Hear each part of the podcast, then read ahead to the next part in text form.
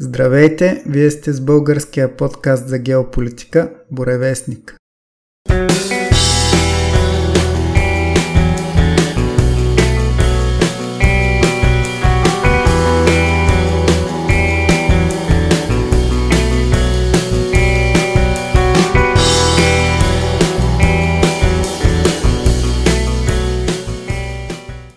Днес ще ви представим един много интересен човек, който живее в България, но е роден и израснал в Иран. С него и с вече познатия ви Дахер Дахер, както разбира се и с Дани, ще говорим по темата за ислямската революция в Иран, както и като цяло за историята на Иран през 20 век и до наши дни. И първо да ви представя човека, който си е избрал българското име Стефан. Моля, представи се на нашите слушатели. Здравейте, здравейте, дами и господа. Аз съм Мехран Давари, на българското име казвам се Стефан. От 2010 година съм в България. Много съм доволен. Всъщност, много красива държава, много богата държава като природа. И малко ми беше трудно, откакто съм напуснал Иран и дойдох в България и от началото. И сега съм много по-спокойно и си работя и всичко ми е точно. Чудесно, радвам се да го чуя. Ако искаш, разкажи като за начало историята си. Какво те накара да напуснеш Иран? Как беше живота там през детството ти и какво те насочи точно към България и как живееш днес тук? Ами общо заето в Иран а, има някакъв сух режим, който а, не дава много удоволствие на а, новото поколение. Не е избор за всеки един човек.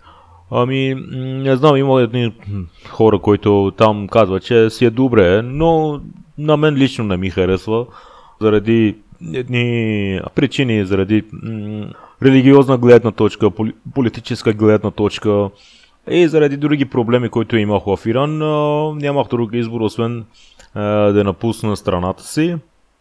И аз дойдох в България, защото преди бех чел за България, пред когато бях в Иран, обаче не знаех точно каква държава е като цяло. А, като дойдох тук в България, значи първите една-две години беше наистина много трудно, защото български язик е много труден. А, аз едва успях да намеря работа, бях бездомник около 3 или 4 месеца лятото 2011 година. Беше кошмар наистина. А, нямах, не, не можах да се върна примерно в Иран. Викам, сега съм дошъл тук и да се върна в Иран. Те първо, че ще ме арестуват, после ще ми направят проблеми. След това, защото си напусна Иран нелегално и така нататък. Еми, реших а, да не се предавам а, и да продължавам напред. И докато едва намерих работа в а, Несебър, след там, като спестих пари, се върнах в София, въпреки че ми откраднаха парите в рейса от, от Несебър до Бургас. А, обаче аз имах още пари в джоба.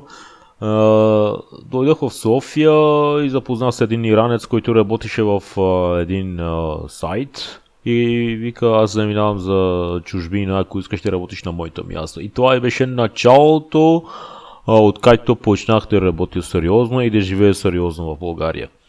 А, работих в един сайт, всъщност беше като кол център, ама кол център, кол център, трябваше да пишем само съобщения.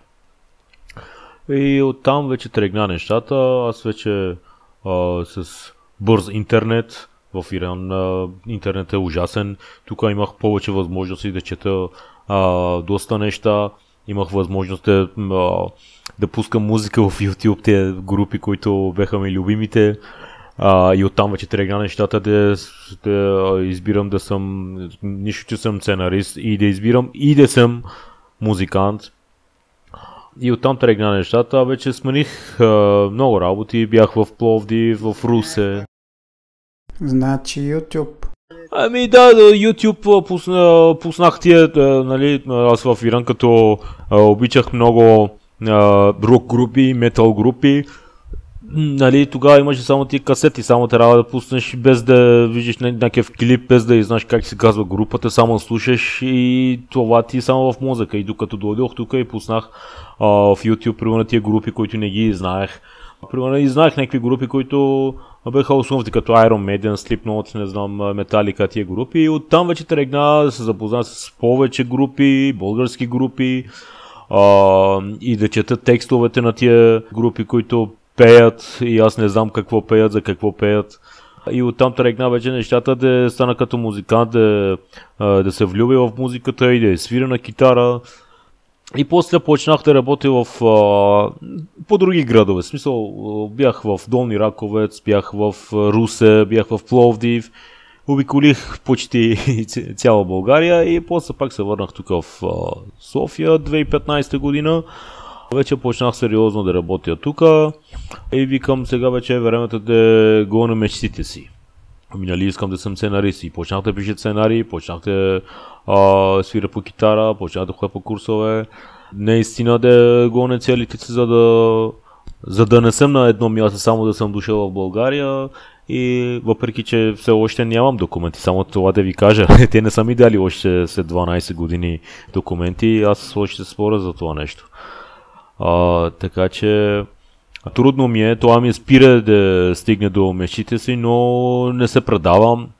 И в момента работя в един склад и когато имам свободно време или пиша, или нали, минала, по-миналата година направих един късометражен филм, за съжаление не са го избрали за фестивалите. Нали, за 50-60 филми, които ги предлагат хората, те само избират само 10 или 12 филми.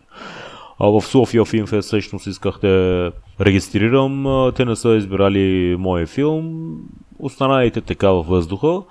Така че миналата година всъщност участвах в една българска група, метал група. Вече съм като басист в групата. Имаме 12 парчета сега. Готови са, но от тия 12 парчета има само 8, 8 или 9 парчета с, с, с вокали. Има 3-4 парчета, парчета, които трябва да изпълняваме и живи здрави да видим ако може до зимата да сме горе на цената. А, въпреки, че ми е много м- трудно по този начин а, да стигна лесно до мечтите си, но това ми харесва. А, в смисъл, колкото да е по-трудно, толкова е по-сладко. Колкото е по-трудно и, по- и по-трудно да стигнеш до целите си, тогава можеш да разбереш колко е скъпо това, което го имаш в себе си. В смисъл, аз няма да забравя, тук валеше дъжд, сняг, студ, топло, взимам си китарата всяка седмица по два дена, от сухата река до Дианабад, тръгвам с трамвай, пияници, не знам, гадни хора се срещнеш. Отивам и докато стигна до това ниво. Когато направих късометражен филм, всъщност имах много проблеми, но въпреки, че не, не са избрали а, моя филм в някакъв фестивал, но като седна и гледам моя филм, а, много ми хареса, защото направил съм нещо, което ми беше мечта в живота, да съм а, музикант, да съм хубав режисьор или сценарист, общо взето да се занимавам с арт и така нататък. Но, а, за съжаление, документите, които не съм получил в момента до сега, български документи, това ме спира. Не ми спира, аз а, по-бавно тръгват нещата. Отколкото аз ако получавам статут, мога веднага да записвам в надфиз, да ходя пак да уча отново, да правя собствен бизнес, да имам някакъв доход и свободно време и да се занимавам с тези неща, които са ми мечтите в живота. Нали, аз ви казах и преди, общо взето аз след работа, като се прибирам, понеделник ходя да тичам, вторник репетирам, сряда ходя на подкаст, четвъртък пак, ако, ако примерно не репетирам, примерно се занимавам с нещо друго, вземам си фотоапарата, ходя да снимам като фотограф. И общо взето, ако искам, ако искам да съм а, един велик човек, наистина трябва да действа много по-сериозно, отколкото други чужденци и беженци, които идват в България и чакат а, някаква помощ от небето да падне или а, нещо, някой да, да им помогне. Аз съм такъв човек, борбен човек съм. Всеки един човек се отговаря за себе си а, и аз се отговарям за себе си. Това беше мой избор, този живот, който в момента имам, това беше а, мой избор. Мога само да те поздравя за всичките усилия, които полагаш въпреки препятствията, които имаш пред себе си. Наистина съм напълно съгласен с теб, че когато нещо се бориш за него и полагаш усилия, наистина тогава тогава е много по-сладко и наистина да, усещаш, да. усещаш плодовете на труда си. Абсолютно.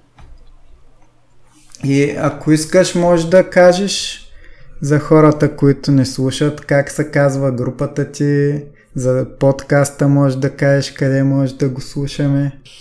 Ами, групата още не сме измислили име за групата. Всъщност имаме парчета, които парчета в нашата група още не сме измислили. Само 3-4 парчета имат име. Другите са някакви такива смешни имена, FF, TT, KTTL, не знам нещо такова, за да може като почнем да изпълняваме вече като албум цялото и почне да измислим вече име за парчетата, въпреки това и групата още няма име.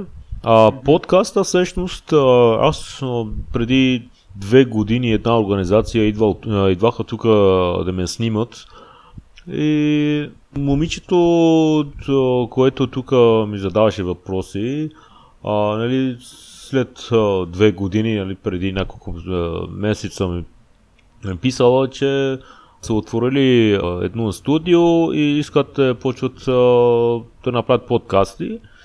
Викам, съгласен съм. Обичам такива неща, в смисъл да снимам подкасти, тия неща обичам, да се грижа за тия неща. И разбрахме се и значи сега, на миналата седмица, второто предаване а, записахме. Альтернатив се казва.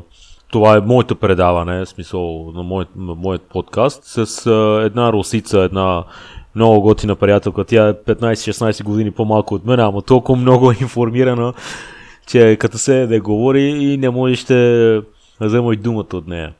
Така че първата а, тема в а, альтернатив беше как да стигнем до целите си, за успеха за живота, че защо хората не могат да стигнат до това, което искат, какъв е проблема, какво трябва да направим. А, за целите, в смисъл, трябва да сме по-различни, трябва да имаме а, трябва да имаме силна воля, трябва да сме по-мощни и силни. И втората тема беше повече заради тия хора, които в момента не слушат другите хора, които са агресивни, защо в момента в този период в България и света, защо хората вече не изпазват правилата. То става въпрос за катастрофата миналата седмица, когато загинаха две жени, за съжаление. И в сериада сутринта е едно БМВ май в тук на Цареградско шосе май беше или на околовръстно, да, на околовръстното пак катастрофирало. Беше много гадно, че защо па хората не изпазват правилата.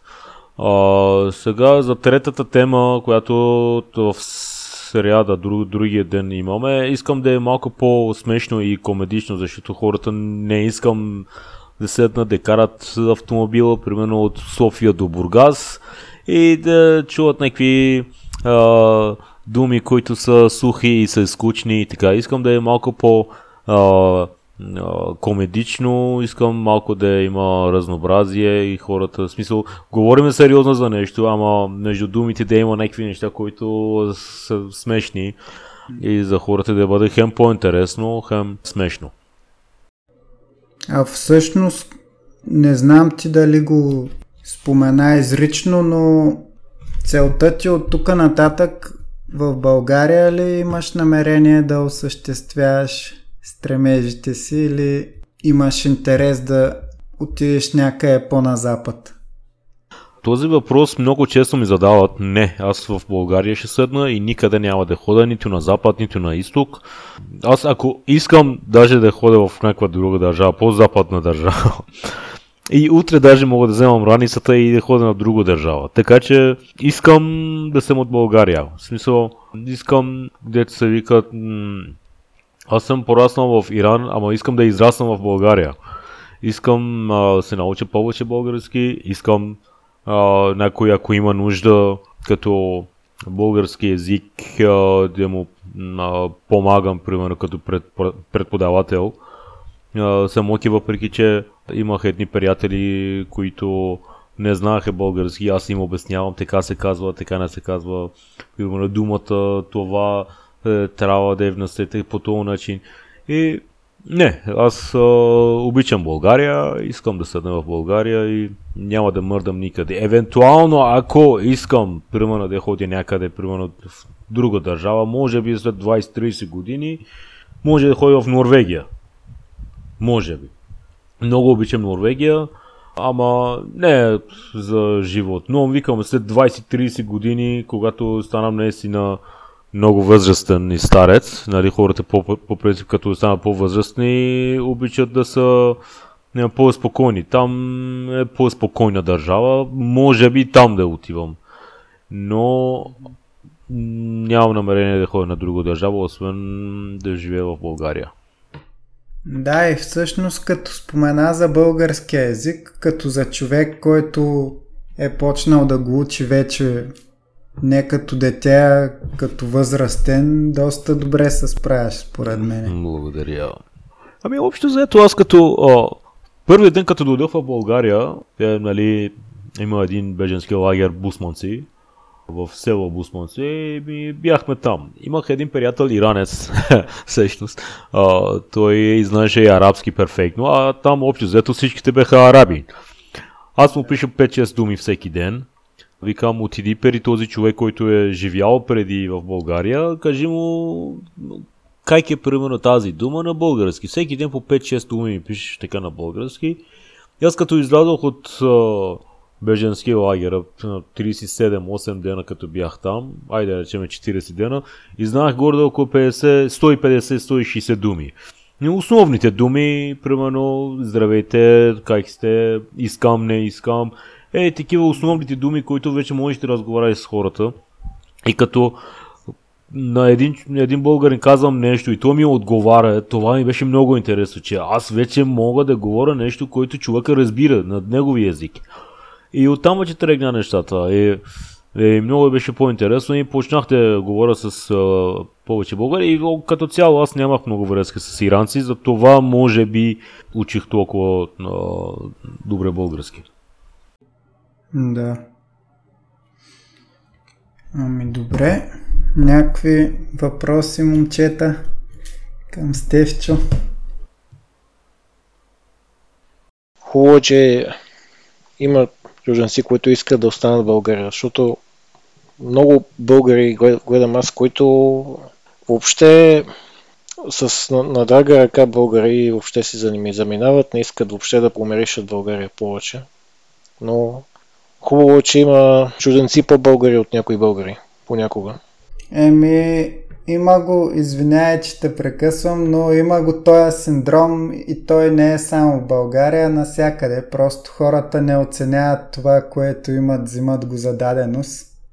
Много малко българи оценяват всъщност колко приятна държава е, е България, не само спрямо страни като Иран, но бих казал напоследък и спрямо западните страни имаме доста повече свободи и доста повече възможности в последните години.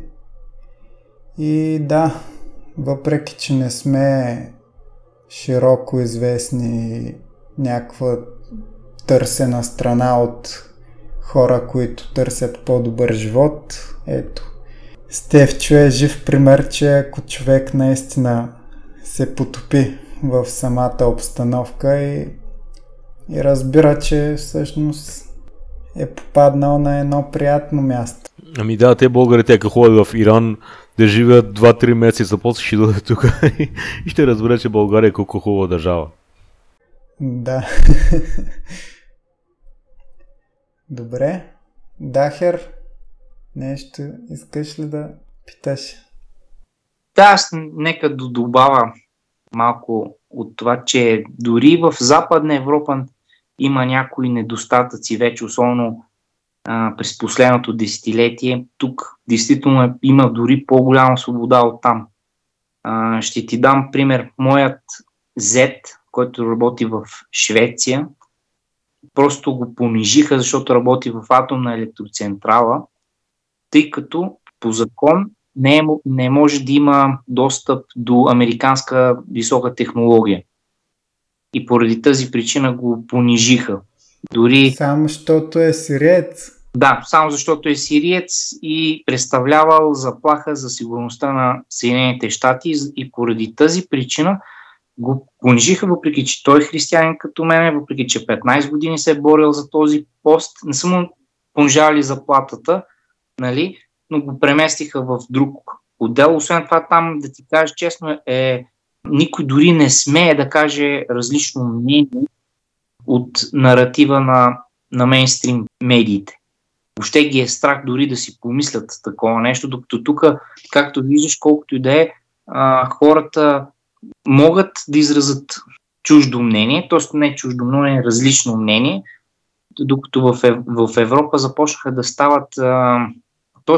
нещата започнаха да отидат от другия край. И започна да прилича много на Близкия изток, по-скоро, отколкото на онази Европа, която ние, се, меч, ние си мечтаехме да бъде, ние, ние се борим да бъдем. Затова си мисля, че и много хора вероятно ще изпитват носталгия ще се върнат. Ако тук економически малко се подобрат нещата, малко самите и ние дадем малко повече труд, да организираме нещата, мисля, че ще бъдем доста по-напред. Говоря чисто административно, културно, променим малко народопсихологията. Примерно политиците да отиват когато биват избирани да не го гледат като бизнес, а като е, един вид като задача, т.е. като цел, то тогава може би ще тръгнем напред доста бързо. Защото имат дадености, природни дадености, дори има природни богатства тук. И има, хората имат потенциал огромен, който не го реализират тук. А специално за Стефан, а, понеже знам, че иранците са много добри в киното. Те просто го имат вътре, това нещо. Киното им е много силно. Имаш ли някакви идеи, а, смисъл да се развиеш в тази насок? Киното, да правиш а, филми по-нататък? Да, той каза, че е правил късометражен филм. Аз имам сега още една идея за беженците всъщност, само пари нямам да го направям този филм. Но, но имаш идеите и за по-дълго, т.е. за такива вече голяма продукция. Имаш да. идеи и така нататък. Да, да, имам. имам. Да, това е, това е хубаво. И, иранците им имат такава, как така, даденост да правят добри филми. Киното е много силно. Дори с всичките тези препятствия, които имат и ограничения, те имат доста силно а, кино. Стискаме ти палци. Да. Дано да намериш нужните средства, за да осъществиш идеята. И да, сега имам една идея, точно идеята е за беженците в Европа. А, идеята, която е много интересно. И съм писал даже сценария, имам готов сценарий. Но чакам, чакам да дойде. Дори не искам да продавам този сценарий, защото толкова е гот, готин филм ще стане, че нямаш представа. Надявам се, може до година или след две години, или след три години да го направя. Добре, радвам се, че говориш така с убеденост, че рано или късно ще стане, което е супер. защото човек наистина трябва да вярва, че може да се справи, за да се получават нещата. Ми добре, ако искате да преминем лека по лека към историята. Имам някакви а, смисъл спомени от историята или майка ми, баща ми, когато са разказали от това време. А, мога да ви кажа малко горе-долу за какво са въпрос. А, значи, обикновено хората познават само Мусадек и Махмед Раза Пахляви и след това Ятола Хомейни. Никой да. нищо не е казал за а, Реза Пахлави, баща му на Махмед Реза Пахлави. Значи този човек е бил великият човек. Този човек, а, в смисъл преди него, значи точно преди 100 и може би 102 години, през това време, този човек, Реза Пахлави, значи, тогава а, империята се казвала Каджар. Значи Каджарие като изпадна, той стана цар. Той след като стана цар, вече не е искал а, да дава власт на, а, на аятолахите и на религиозните в смисъл хора. От там на там вече почна да бъде против исляма и религията и хора, които говорят постоянно за религия. Нали? От, до тогава жените са били с фаредже, с хиджаб, е, не са имали право да излизат от къща и така нататък. Реза Пахлеви вика, жените имат право а, да се разхождат както искат, имат право да работят, а, когато вече дава свобода и на жените. И той е бил, той сам е казал, че съм неграмотен, но много се грижи за Иран. Той даже направи най-здравия мост който се казва Вреск. Все още работи този мост, че минава един влак от този мост. Направи най-големия стадион в целия свят, 120 000 души. Тега вече не е най-големия стадион. Направил най- големия е, университет в цяла Азия. Направи или какво или не. Той много се грижи за Иран и той сам казал в едно интервю, той винаги е бил с е, една униформа и казвал, че до когато съм в властта на, на, на в смисъл, като съм цар на иранците, винаги съм войник за тях и никога няма да свалят а, тази униформа. И винаги, наистина това е било, докато са изгонили е, британците Реза Пахлеви от Иран, значи буквално са му казали, че дай властта на сина ти и се махали от Иран и са го е, разкарали към Южна Африка. И това беше гадното. То Махмед Раза Пахлеви вече като е, станал цар, а, след това той, той малко му беше страх от, от аятолахите и тия религиозните а, хора. А, така че той дава малко свобода към тези хора и отива в а, Мека, в Саудитска Арабия и казва, че и аз съм мусулман. Той дава малко власт на тях и те станаха малко по-диви. Докато те са почнали вече да бъдат против Мехмед Раза Пахляви се го свалили, въпреки че и американците са били а, най... А, дето се викат най-големите директори в... А, значи те са измислили и да, американците са измислили, за да може да, да дойде Аятолах Хомейни, за да може да го свалят а, а, нашия цар. Защо? Защото Мехмед Раза Пахляви е казал, че няма да ви дам а, петрола толкова ефтино, защото това си е парите за иранците. Но англичаните и американците са разбрали, че той вече не става за Иран и казват, че ето, дават пари на Аятолла Хомини, когато тогава е бил във Франция, в Париж е живял. И дал съм му пари и са дигнали хората против а, Мехмед Раза Пахляви и, той напусна Иран и Аятолла Хомини е влезнал в Иран и оттам лъжите започна че ние ще ви направим ток и вода безплатно, градски транспорт безплатно, ще ви направим собственик на... Всеки един човек трябва да е собственик на една къща, нали знаете, то в всеки един човек, когато е вече във властта, почне да лъже, за да може хората да, да го обичат. Оттам вече тръгна нещата, вече сламизма вече буквално е влезна в сърцето на иранците. Сърцата на иранците по-скоро. Така че оттам вече тръгна нещата, че вече жените нямат право да са без хиджаб, трябва да имат хиджаб, трябва да имат забратка, не трябва да се вижда косата, не трябва да се вижда краката, не трябва да се вижда нищо.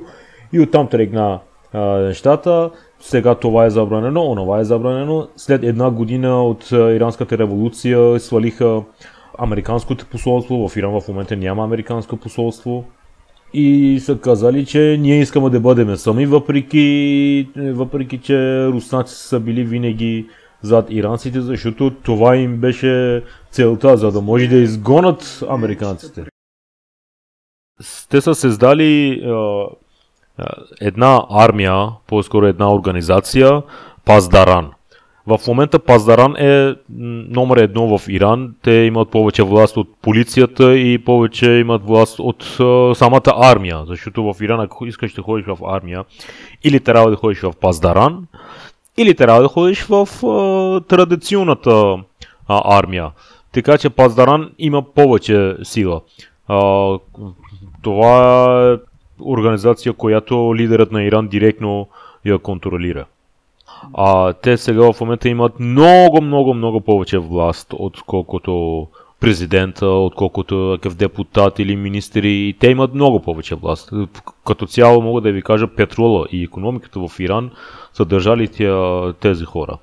А, нали, това се е ясно, че лидерът на Иран, като контролира една организация, то всичко си е за тях вече а и хората нищо не могат да направят. Значи, даже и законите, които са в Конституцията, и законите, които, които депутатите ги измислят и министрите ги измислят, трябва да мине през тия шейхове, тия, при аятолахите, те, които са религиозни. Ако при тях не е добре, не е окей, те ги махнат. Аз спомням даже 2015 година а, беха отворили а, KFC в Иран и втория ден разбрах, че са ги затворили вече този магазин.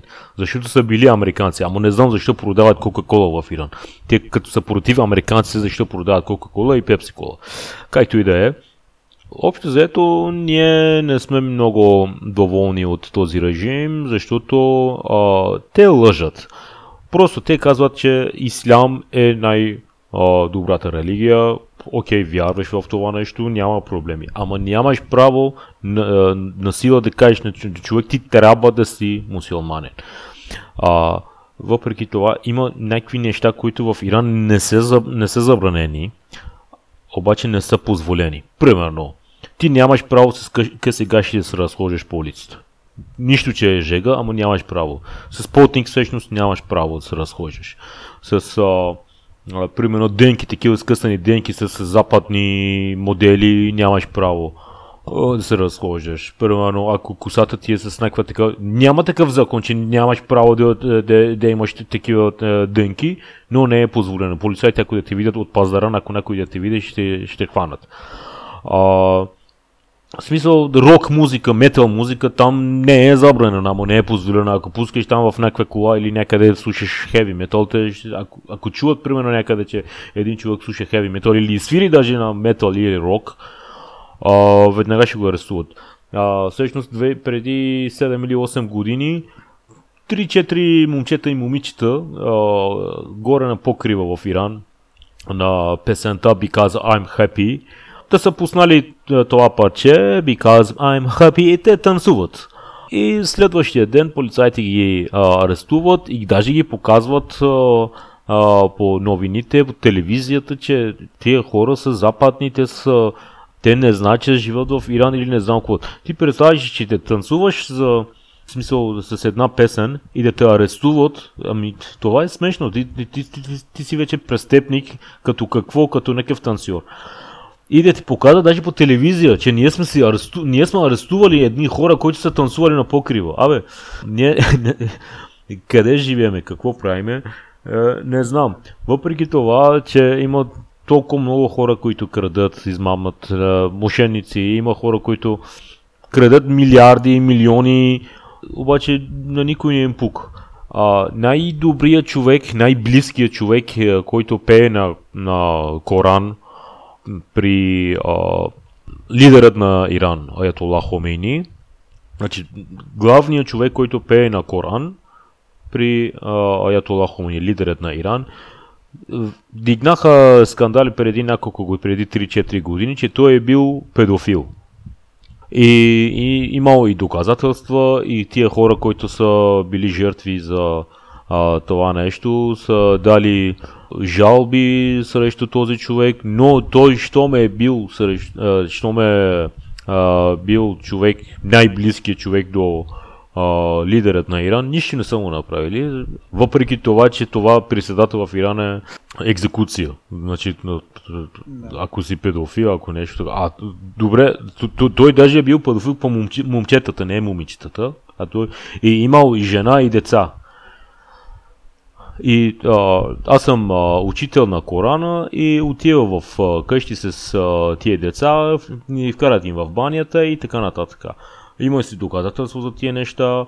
И има още десетки, може и стотици такива неща, които в Иран те нарушават закона, нарушават а, правата на, на човека и правят каквото се искат, но ти нямаш право да живееш както искаш. Ти трябва да живееш както ние искаме. Това е лошото, това е причината, които хората, повече от иранците напуснат Иран, от актьори, от не знам, спортисти, от какво ли не. Те постоянно искат да напуснат Иран и въпреки това, че в момента в Иран има толкова инфлация, има, че инфлацията в България в момента е абсолютно нищо срещу инфлацията в Иран.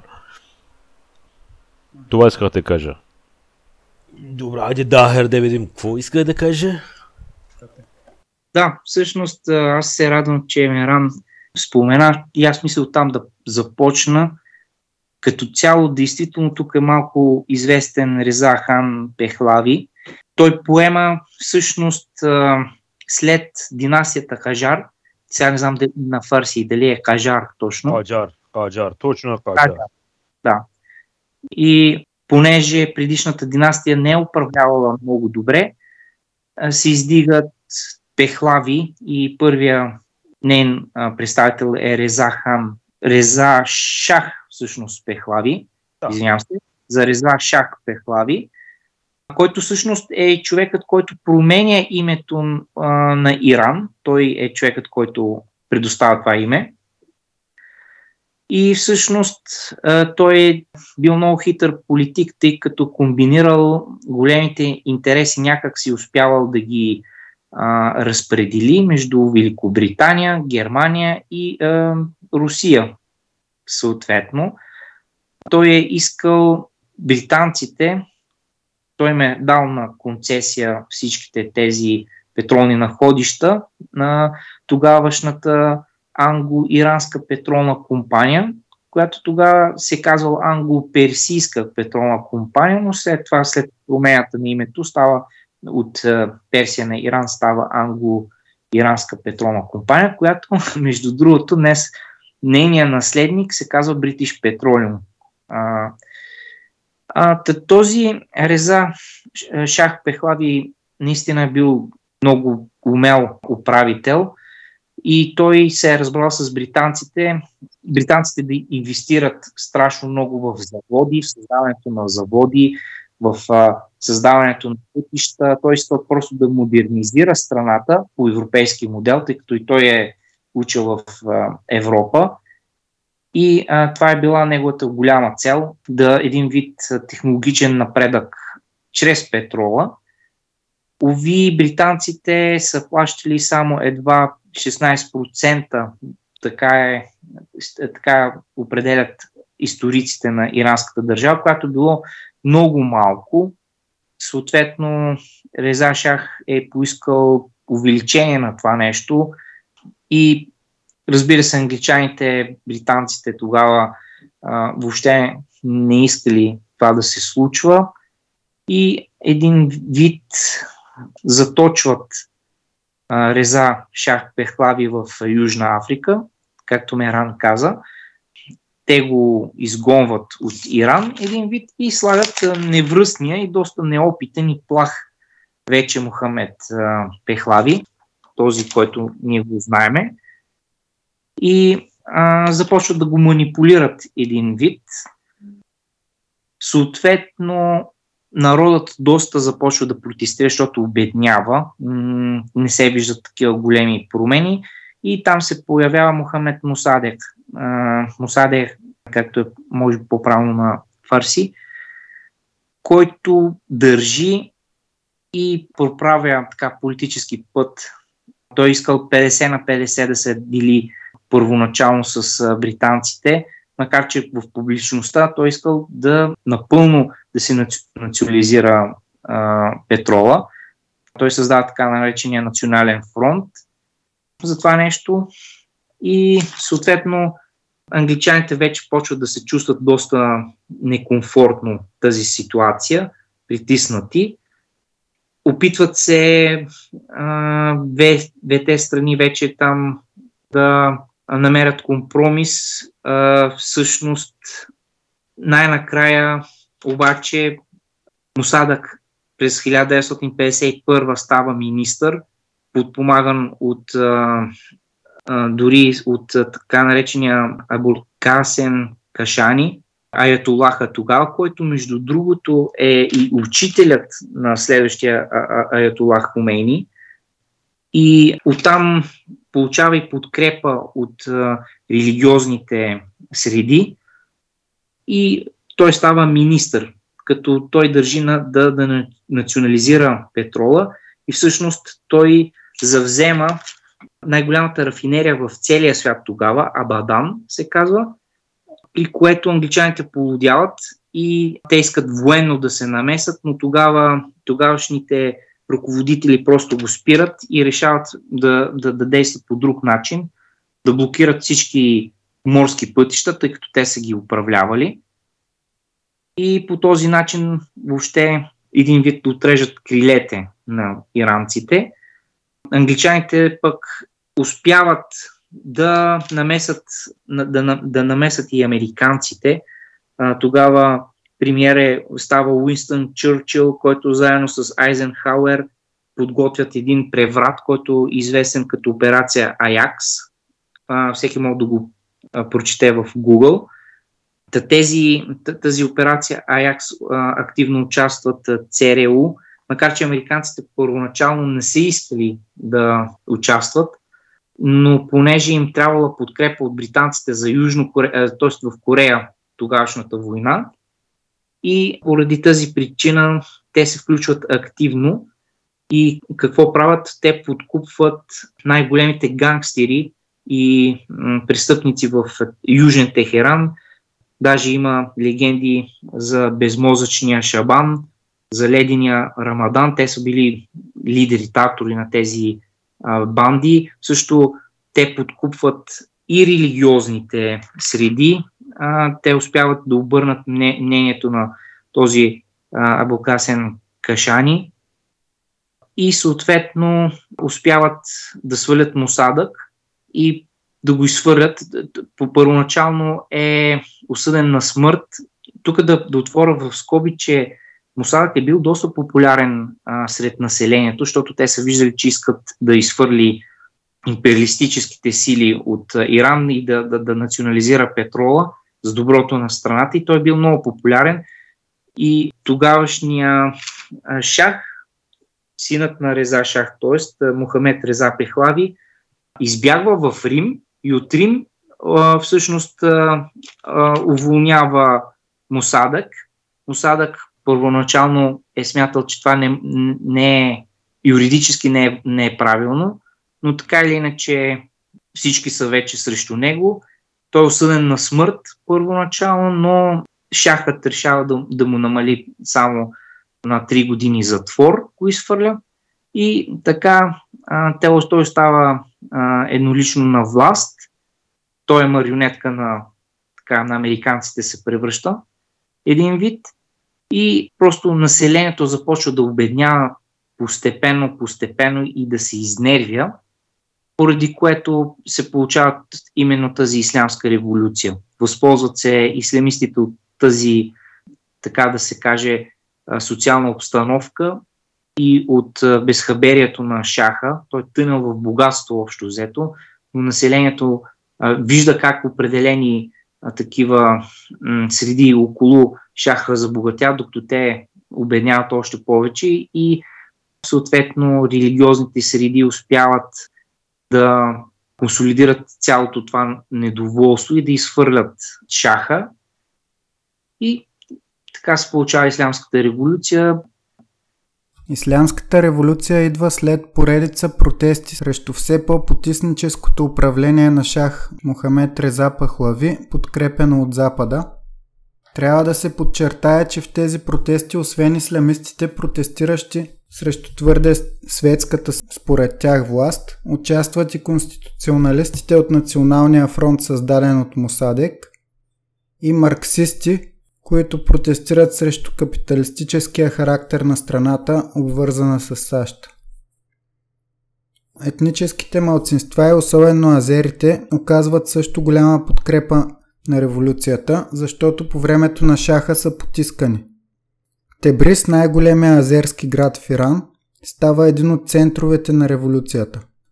За нейно начало се смята 8 януари 1978 година, когато с голяма жестокост е потушен протест в град Кум. През цялата година ислямското духовенство организира протести, потушавани от войската, включително и гвардията на шаха. В края на годината бунтовниците организират масови стачки, чрез които успяват да парализират економиката. Неспособен да се справи в началото на 79-та година шахът избягва от страната, а скоро след това Аятолах Хомейни се връща от изгнание, посрещнате с плакати Шахът си отиде и мамът си дойде и застава начало на Иран. След референдум през март на 1 април 1979 Иран е обявен за Ислямска република, в която висшата власт принадлежи на духовенството в лицето на Аятолах Хомейни. През 1989 г. след смъртта на Хомейни, неговата дясна ръка Али Хаменей става върховен водач на Иран, какъвто е и до ден днешен. Мехран много хубаво описа всичките негативни страни на, на такива религиозни режими общо взето и защо той бяга от там. Да, действително, хората губят постепенно свободата си, личната свобода, няма ги тези, тази култура, задушава се културата във всичките сфери, музика, кино, дори въпреки че иранското кино е известно, че е доста силно. И съответно, им, като, като имаме преди персийската култура, като цяло исторически погледното и а, цялата тази аристокрация, която има от всичките тези постижения. Между другото, когато говорим за този разцвет на мусулманската култура, ако погледнем малко в детали, повечето учени са всъщност от персийски происход. Всички тези постижения в математиката, в архитектурата, в астрономията дори, повечето от така известните, нали, ние казваме арабски учени, те всъщност са от персийски происход. И като извадим това нещо, се разбира защо много хора като Мехран бягат от Иран. Вероятно, ако не беше тази намеса на Запад и ако бяха оставили Шаха, бащата на Мохамед Пехлави, т.е. Реза Шахи да си развива естествено, може би нивото на Иран щеше да бъде м- много по-високо. Може би един вид една като Южна Корея. Предполагам, че ако можеха с, с всичките тези ресурси и култура, която имаше, според мен можеха да имат една много силна страна, но може би точно това и не ги устройва да има силна страна в, с такива ресурси в а, а, Близкия изток. И Впрочем, извинявай, че те прекъсвам. Може да споменем един интересен детайл от Втората световна война, когато по времето на управлението на Резашах Пахлави навлизат едновременно Съветския съюз и Великобритания и окупират Иран. След нашествието и окупацията от Съветския съюз на Северен Иран и от Великобритания на Южен, Шах Реза Пахлави е принуден да абдикира и неговия син е сложен на престола. Връзките на Иран с Германия са прекъснати и дори известната конференция от Техеран между Сталин, Рузвелт и Чърчил става в този период на окупация. След войната англичаните изиграват Съветския съюз, като слагат ръка на нефтените находища на Иран и шахът става марионетка на Великобритания и Штатите. Съветския съюз се опитват да отцепят от Иран Азерска и Кюртска република на северо-запад, но те не успяват да просъществуват след изтеглянето на червената армия от Иран след войната. Да, да, точно това се случва. Всъщност, но а, понеже Реза Пехлави, имам предвид Мохамед Реза Пехлави, не е бил много а, сил, иранската държава не е била много силна, тя е била доста бедна всъщност и той е трябвало да един вид да разпредели тези ресурси, тъй като и двете страни там ясно защо са, заради петрола и гъста. И също поради опасения заради добрите отношения между Иран и Германия, че може да влязат на страната на оста, което стратегически във воен, в цялата война би било доста неприятно. Да, точно.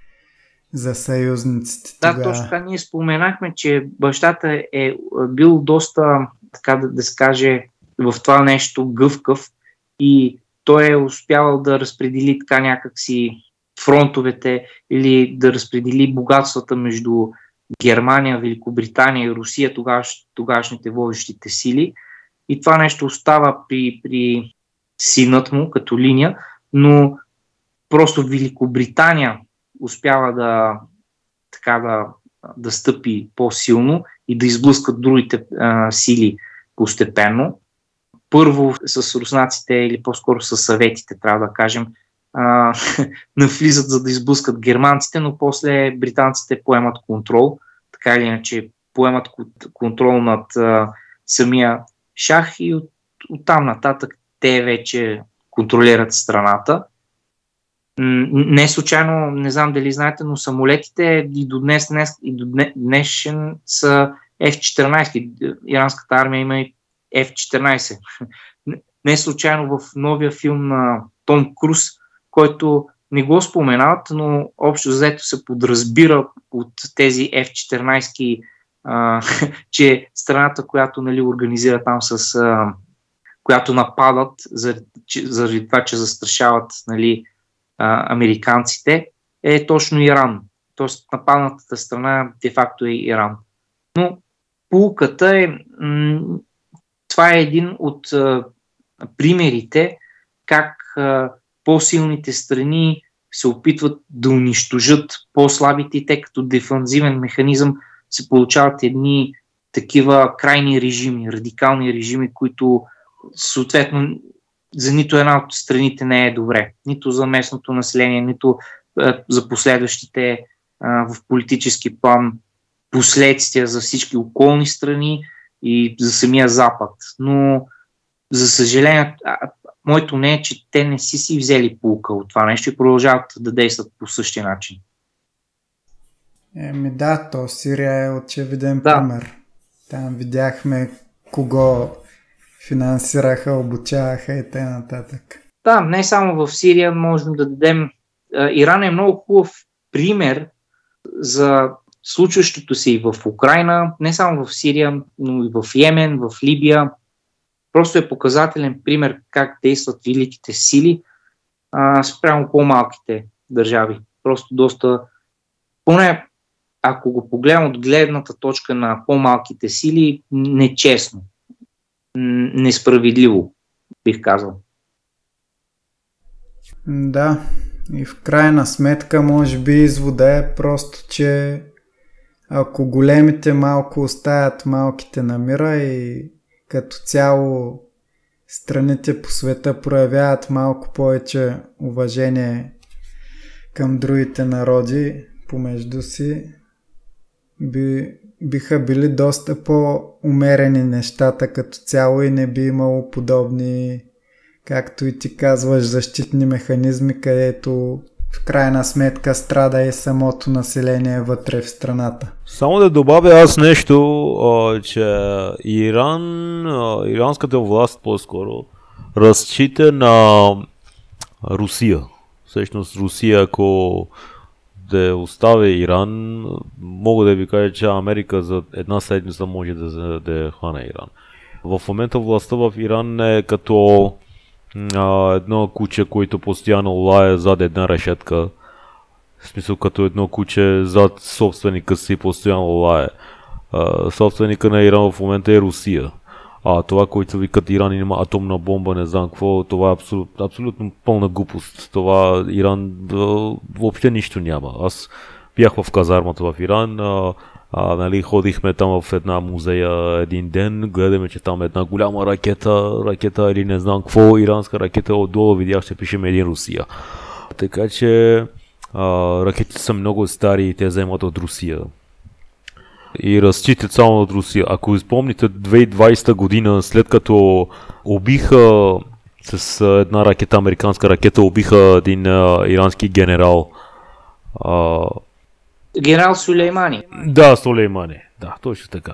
Значи този Сулеймани контролираше целия Близки изток. В смисъл като война, къ- къде има, къде да изпращат войници, къде какво да направят.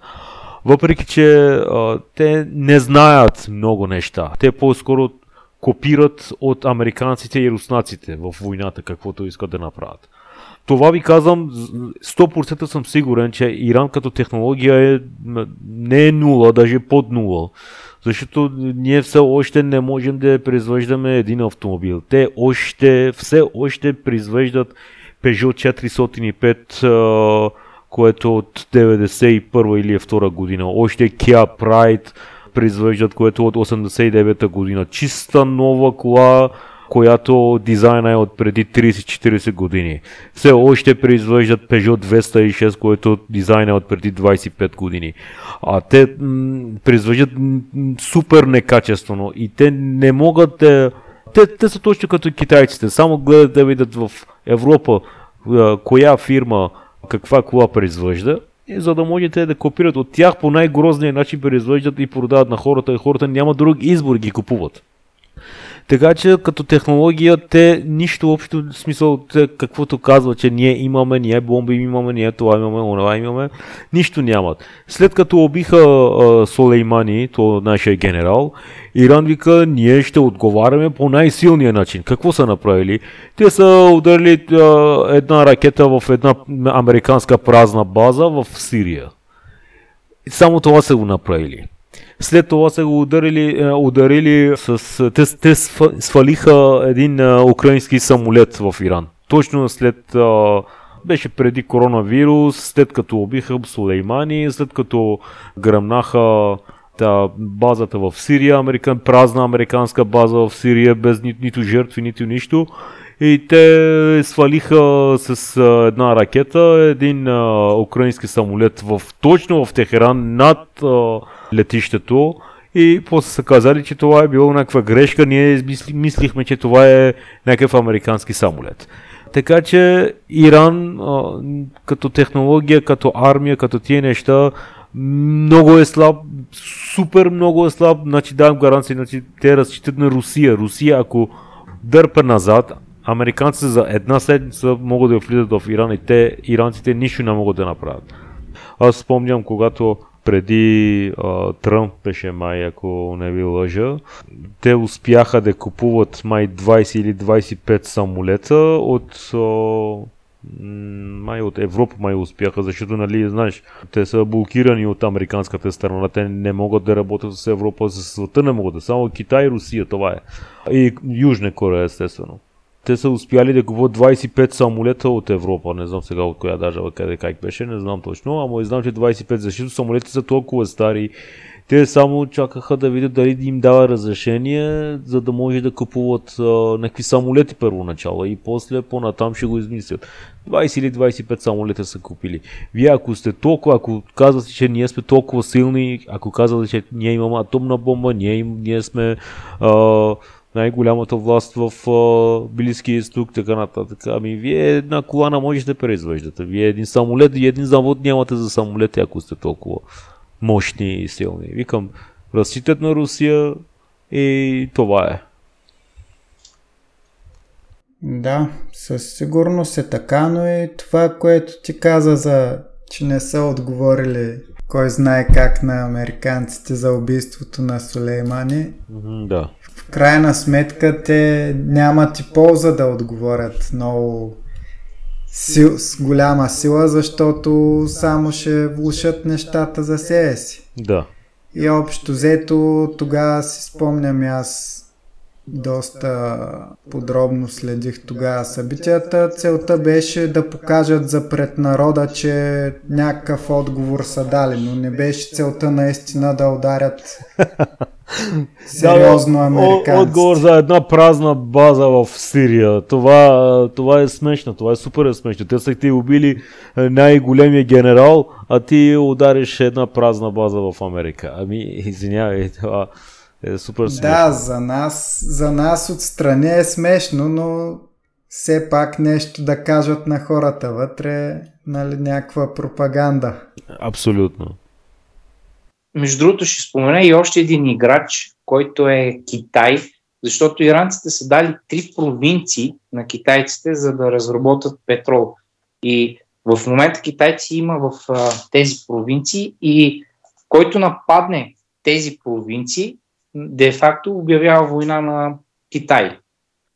Така че имаме и трети играч, китайците там, които действат много, така да се каже, тихо, тихичко, те, те не обичат да вдигат шум, а, както е в Африка, например, те там много навлизат.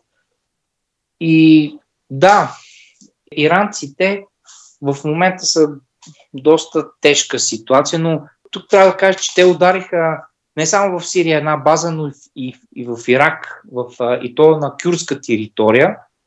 Удариха една база близко до Ербил, която пък американците не отговориха много странно. Казаха, че ще отговорят, но не отговориха, но и тя ми, ми се струва, че беше празна. Така че има някои неща, които така не, някакви политически игри, които да. ние малките хора не можем да ги разгадаме или само можем да, да спекулираме с тях един вид. Но да, човек да се чуди кой, е по-лошия и по- по- по-добрия избор. Или, дали има добър избор или всичките са лоши. Малко трудно е ситуацията, да, да, си признава честно.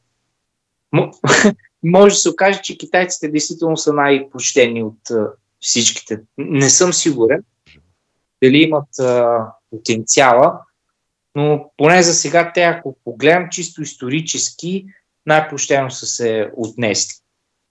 Не знам, сега, не знам как ще се, се бъдещето на Иран, не, не знам как ще се развие, но просто не виждам някакъв позитивен ход, да си призна често. И то вината е на големите сили. Просто те или ще експлуатират и ще разграват ресурсите, няма да направят нищо, както са го направили англичани и американци, или един вид, като руснаците влизат, както спомена Мехран, но те нямат потенциал да развият Иран и, и страната.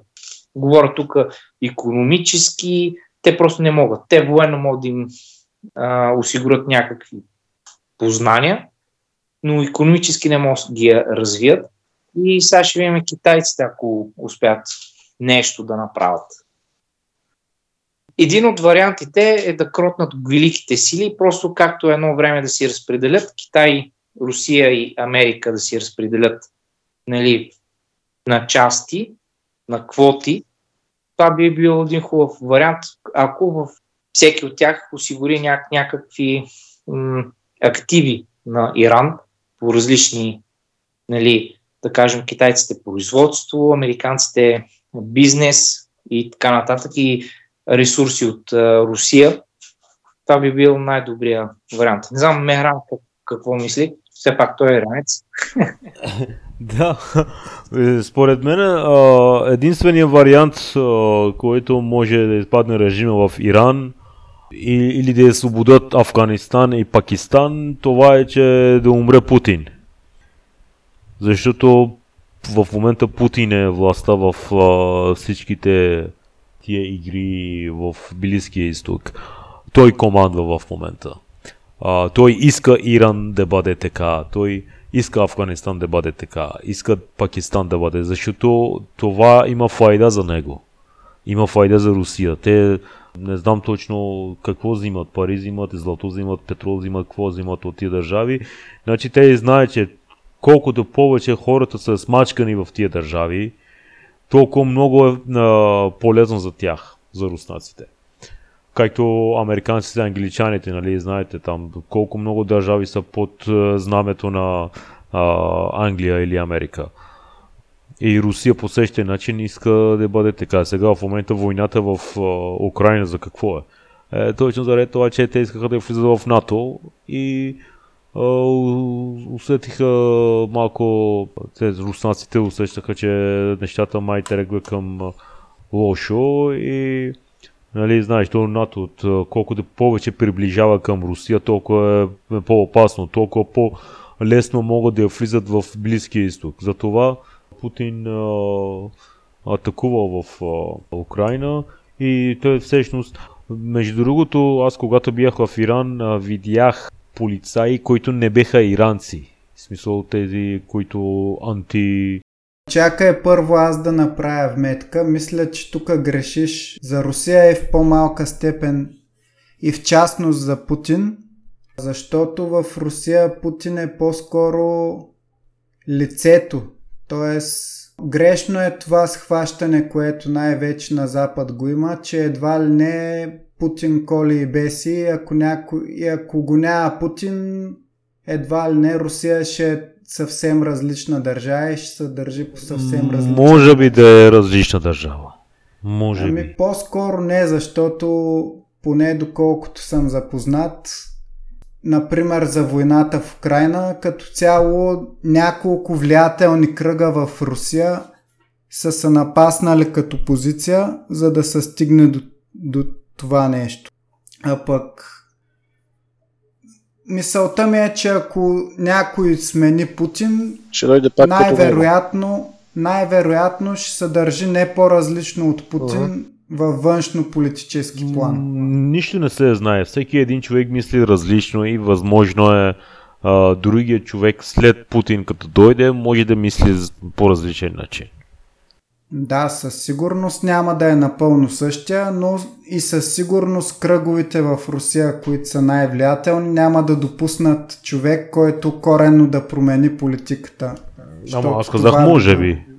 Да, това би било и за тях неудобно, така че просто трудно, трудно е да си го представим, освен ако не стане някакъв преврат, както беше в Украина, но доста по-голяма е трудността да организираш такъв преврат в Русия.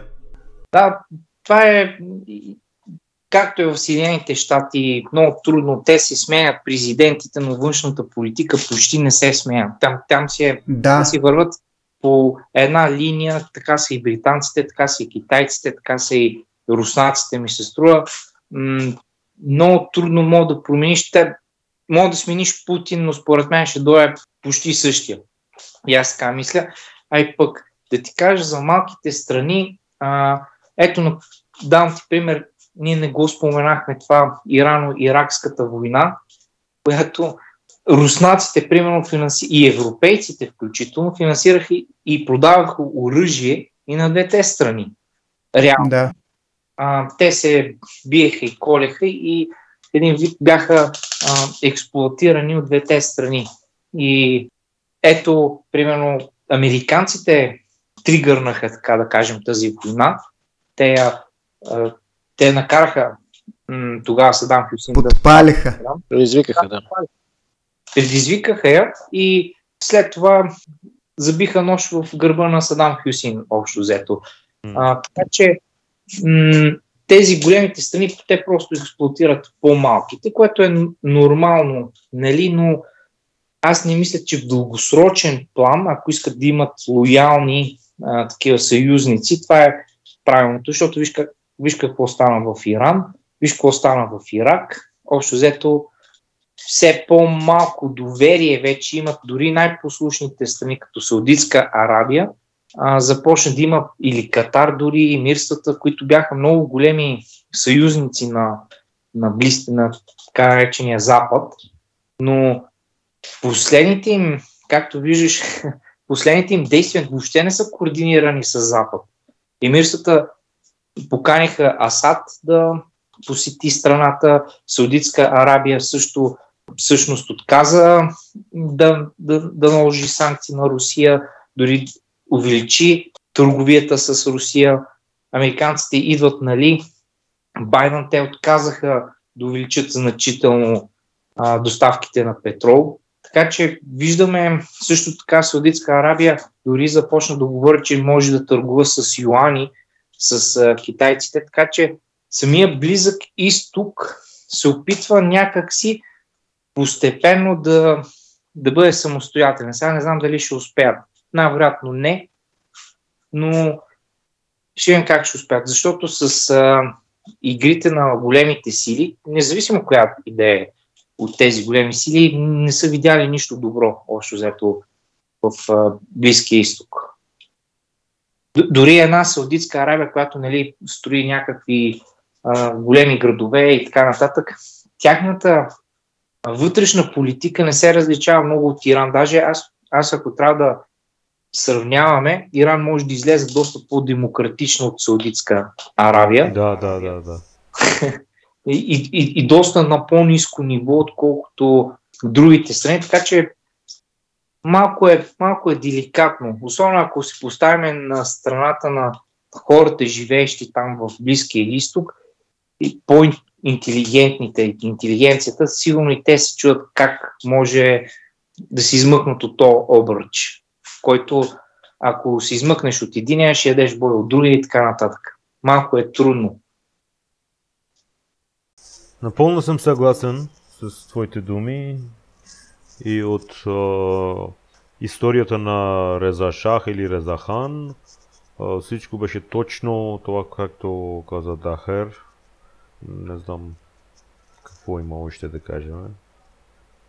Аз мога само да, да пожелая успех на тези страни, защото действително те са си уникални като култура. Да не говорим нали, за разликите между и между Персия като цивилизация и арабския свят. От друга страна и, и сега между шиити и сунити, като нали, клонове на исляма, но като цяло заслужават как, да не са, както казва Дахер, да ядат бой или от единия или от другия, да имат някаква самостоятелност и собствен път на развитие. Което силно се надявам в 21 век, като напредваме вече, въпреки че има такива наченки, Надявам се те се засилват на един по-многополюсен свят и където няма да има двама-трима играчи, които да колят и да бесят. Естествено, винаги ще има по-силни и по-слаби, но би било хубаво голям брой страни да имат една относителна независимост и да бъдат оставени на мира.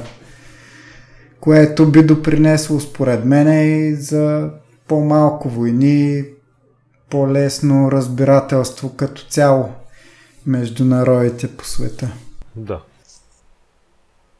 Да, между другото, тук мога да, да кажем и за Иран. Сигурно не Иран знае по-добре от мен, защото аз не съм посещавал Иран, но имам една книжка прогугълна с много картинки Иран, култура и цивилизация. Сигурно, може би сте я виждали.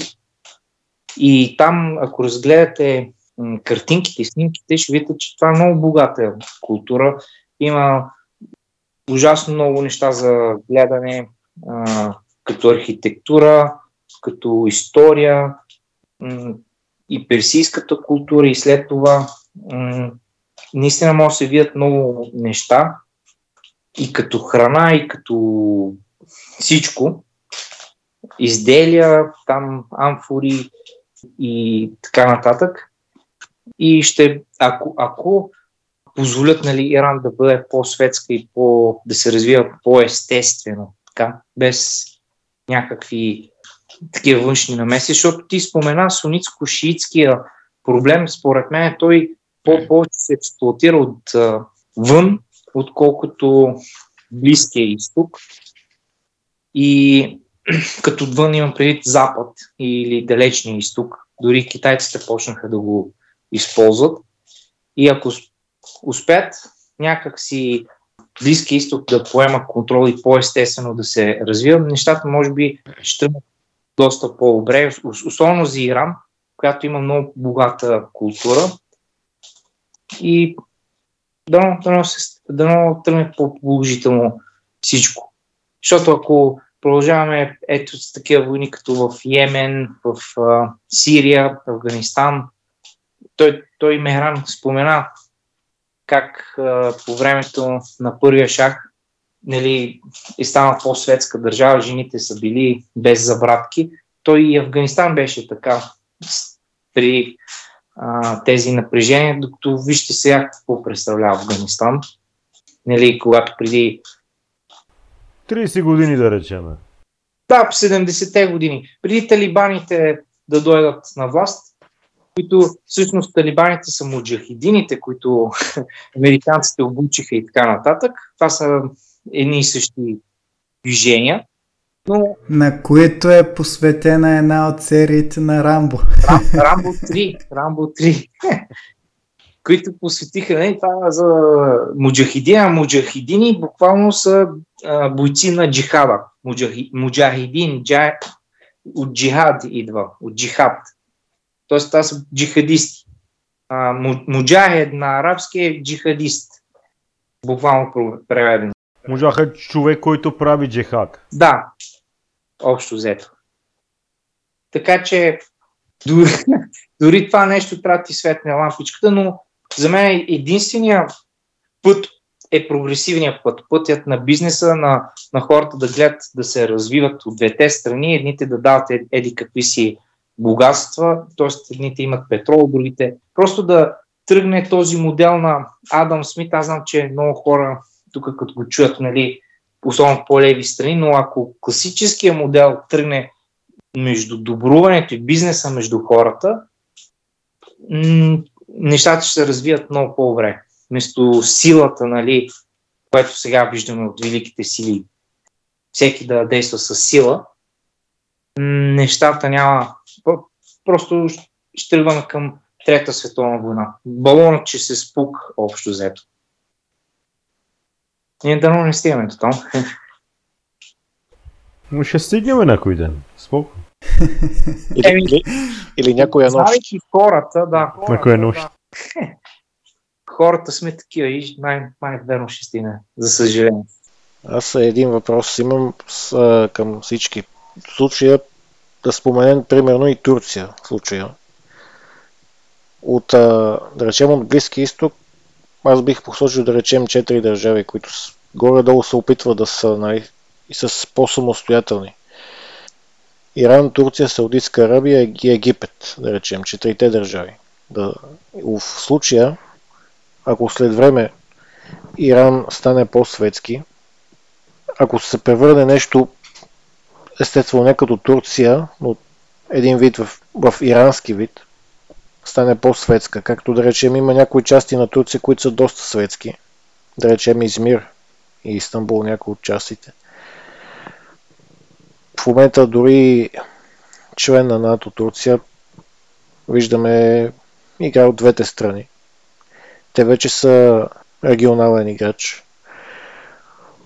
В случая, примерно, Стефчо, ти можеш да кажеш за между Турция и Иран в момента какви са им отношенията, не политически, да речем народите как се гледат един на друг и има и нещо такова, не, да речем... Добри са. иранците гледат ли на турци, турския начин на живот на турците като по-светски, гледат ли го като пример за напред някога да бъдат светски, да речем като части от Турция поне? Не, по тази гледна точка не, ама Като цяло нямат проблеми. Нали, знаеш, ед- единствената държава, която е по-свободна до Иран е Турция. Хората предпочитат, нали, не могат да ходят в Европа или други държави, които са по-свободни. Обикновено ходят в Турция, така че ако се разходиш в Истанбул, то по- повече има иранци, отколкото турци. А, нямат проблеми. Аз а, а, чул съм от а, доста хора, които е, живеят в а, Истанбул или в други градове в Турция. Нямат проблеми, бизнес си имат а, и си живеят и си работят. А и повече от хора, които не могат да избягат по-далече или, нямат много пари, предпочитат да ходят в Турция, защото там е по-свободно. Но проблеми нямат. В смисъл, Иран с Турция никога не са имали проблеми винаги са били така към политически, към народа, те се уважават между си, така че нямат проблеми много. Добре, това е интересно. То, то между другото, езиците им са близки, не са толкова са различни като... А, Да, да. е, значи, Иран Нали много... Ние имаме в българския, извиняй, че те прекъсвам, много думи персийски, Да. които са навлезли през турския. Механа, Ушав и така нататък. Не, механа е иранска дума. Да. Мога да ти кажа защо. По принцип, мей означава алкохол. М. Хане означава къща. Мей хане е хане, а, къща на алкохол. Оттам идва думата механа. Това не е Мгм. турска дума, това е баш Да. иранска дума. Ама баджанак си е турска дума. Е примерно от душман, враг. Душман е турска дума, Мгм. да. А ние му казваме душман всъщност. Да, има, има а, много думи, които са се сляли, в смисъл м- са се разминили между Да. арабски, фарси и, и турски. Те са, и те, но, но, но а, поне според мен турски и персийски са доста по-близки помежду си, отколкото с арабски. Поне така оставам като морфология, да кажем, като, дори като а, звучение са по-близки. Защото арабски е доста по-различен, ако го чуете. Нали, доста по-различен. Да, да, арабски е много по-различен. Да, и, и те са близки култури. Първо, че са мюсулмански страни и по-бързо се интегрират и се чувстват по, по някакси по а, на място. И второ, езиците не са, не са им толкова са далечни, са близки общо взето. И затова иранците се интегрират доста бързо. Пък е, тук, тук трябва да кажем, че има интересни неща за Иран. Примерно, малко хора знаят, че азерите идват от про- провинция Азербайджан в а, Иран и там има повече азербайджанци в самия Иран, колкото страната Азербайджан. Така че 20% от населението на Иран, на Иран са азери, от азерски происход. И 10% са кюрди. А самите кюрди, те, са, те си говорят точно а, диалекти, диалекти на, на, персийски, на персийски. И те оттам идват. Също има провинция Кюрдистан. Така че Иран е бил доста а, влиятелен и спрямо езици и така нататък в целия регион. И има една книжка, мисля, че персийски думи в а, български язик бяха издали. Има, Аз да, има, има. така че и тя, то, тя, има, тя е доста показателна, в смисъл има доста думи, които са а, навлизат от фарси в български, пак през Турция, нали? Така че да. А, като племена мога да ти кажа, имаме, да, за азерите имаме област Азербайджан, източен, източен Азербайджан и западен Азербайджан. Това са два области така различни. Имаме един град Ардебил. Ардебил всъщност а, те са азери, те говорят на турски. И град Занджан. И град Занджан пак по същия начин говорят турски. Имаме кюрди всъщност. Имаме и лор. Между лор и кюрд са лек. Много малко проценти от хора са такива племена. А, в смисъл, нали, лорите пак говорят съвсем различно, кюрдите говорят кюрдски, а, ляйките говорят между Лор и Кюрд. Имаме и балючи. Балючите са близо до Пакистан и те са съвсем а, други хора. И араби имаме всъщност близо до Ирак, там до границата Ирак, като град Ахваз, Абадан. А, те говорят на арабски. Като тръгваш към Персийски, като Каспийско море, извиня, като приближаваш към Каспийско море, имаме още там два града, които говорят пак по-различните са персийци, не са някакви, други, но говорят малко по различно. Те са много по-стари думи ги използват. Така че, значи, Иран е голяма държава. Не можеш всъщност има хора, които викат, абе там в Иран топло ли е? Викам човек, зависи в кой град си. Ако си в град Табриз, си е по-студено от България. Ако си в Бандара Бас, там си е по-топло от Африка.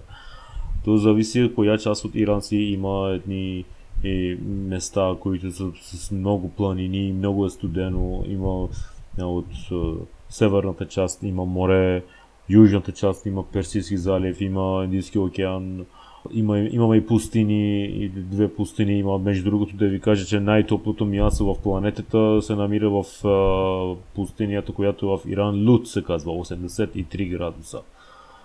Това е най-топлата част в планетата.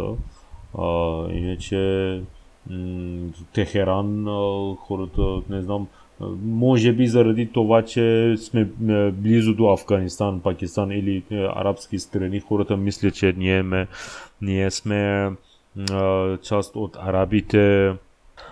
А, така че а, хората мислят, че ние сме арабин и примерно това, което показва по телевизията или в България или други места от Афганистан или примерно от такива държави, които постоянно имат война, те мисли, че примерно в Иран е по същия начин. Ние пътуваме с камили или не знам с фаражер с Не, там даже дори ако сега аз казвам за Иран, че е, като економик е много е назад, но ако ходиш в Техеран, нищо, в смисъл, а, нищо общо няма с Нью Йорк. Но ако примерно да ходиш някакви е, части от Техеран, мислиш, че си в Нью Йорк, защото наистина има такива големи, страхотни и красиви сгради, има много хубави пътища, пътищата и а, има хубави магистрали, наистина, има красиви места, но ние не пътуваме с камили, а, не ходим с жените, не ходят с фареже, а, или не сме като а, тия клипове, които ги показват по телевизията, там където има война от ударят се бомби, не знам какво ще стане. Там всъщност ние си живеем, имаме се планина в Техеран всъщност, отгоре има и сняг, там вали и сняг, има и дъжд, има и лято, има и пролет, всичко има. Но викам, зависи от о, кой град си. От север до юг, мисля, че горе-долу около 3000 км, може и повече. От, юж, от о, северната част до южната част на Иран е горе до около 3000 км горе-долу, не знам точно колко е. А, така че, викам, а, имаме много острови, а, имаме един остров, който е много близко до Дубай, може би 100 или 150 км с кораб а, е разликата и отгоре имаме граница с Турция. Но за съжаление тия религиозни хора са влезнали в а, тази държава а, и съсипват държавата и гълтат петрол, гълтат а, газ, и злато и други неща и, а, и на, лъжат на хората, че ние сме най-добри в света, а, бъдете малко по-търпеливи, ще мине и това и това, но властта, хора, които са в власт в Иран, постоянно нали, синовете, синовете им са постоянно в или в Штатите, или в Англия, или в Европа учат, карат си най-скъпите коли. А, и, ама, съжаление, има много хора, които в Иран, даже има и кошари, има и деца, които а, роват по кофите, нямат пари, нямат нищо. За съжаление, това е станало. Но кой е виновен, не мога да ви кажа. Да. Ми, освен да пожелаем по-добри времена и на Иран, и на целия регион, все пак И исторически знаем, че както говорехме и в предния брой, там е и люлката на човешката цивилизация. Знаем какви силни държави е имало и империи в миналото. Тоест със сигурност човешкия потенциал го има. Въпросът е, може би както споменахме и по-рано, просто да бъдат оставени на мира и да имат възможност да го развиват. И това беше всичко от нас в нашия 37 брой на Боревестник. Надявам се, че ви е бил интересен. Както знаете, нашия сайт е borevestnik-bg.com Там публикуваме кратки разбори, както и преводи на чуждестранни статии. Вече можете да четете и някои от най-интересните писания на Дахер там. Във Фейсбук сме на страницата Боревестник български подкаст за геополитика в групата Боревестник клуб за геополитика с същите имена и в Телеграм. Боревестник е канала, а Боревестник клуб за геополитика е групата. Очакваме ви там да обсъждаме всичко, което ви вълнува от световната геополитика и история. И искам отново да благодаря на всички за участието, най-вече на Мехран или Стефан, което е българското име, което се е избрал. Също разбира се и на Дахер и Дани. И се надявам в бъдеще отново да си говорим по подобни интересни теми. Благодаря ви. Айде, чао от мен! Ай, чао, чао!